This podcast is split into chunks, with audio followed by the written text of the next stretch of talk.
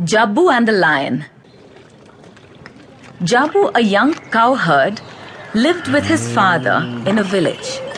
He took pride in the way he took care of his father's cattle.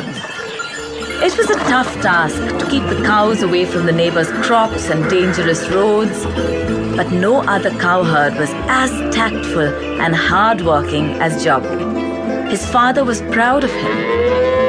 One day, while his cows were grazing on a hill, his friend Sifo came running and said, Have you heard the news?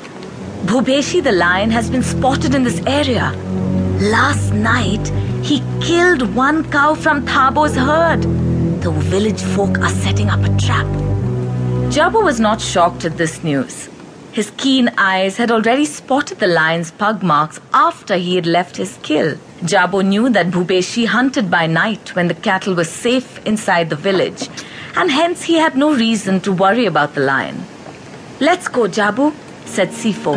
Lead your cows into their shed and let us watch the men lay traps for Bhubeshi. Jabu said, You carry on, Sifo. It is too early for me to take the cows back into the shed. I have to take them to the river before we head home. Sifo replied, Okay, then I will see you by the fire tonight.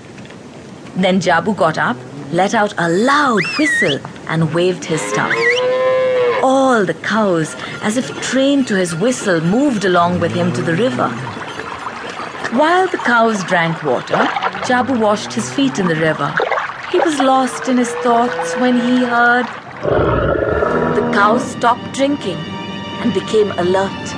There wasn't any time to drive the animals back home. Jabu clenched his staff tightly and walked slowly trying not to show his fear of the lion while gathering his cows.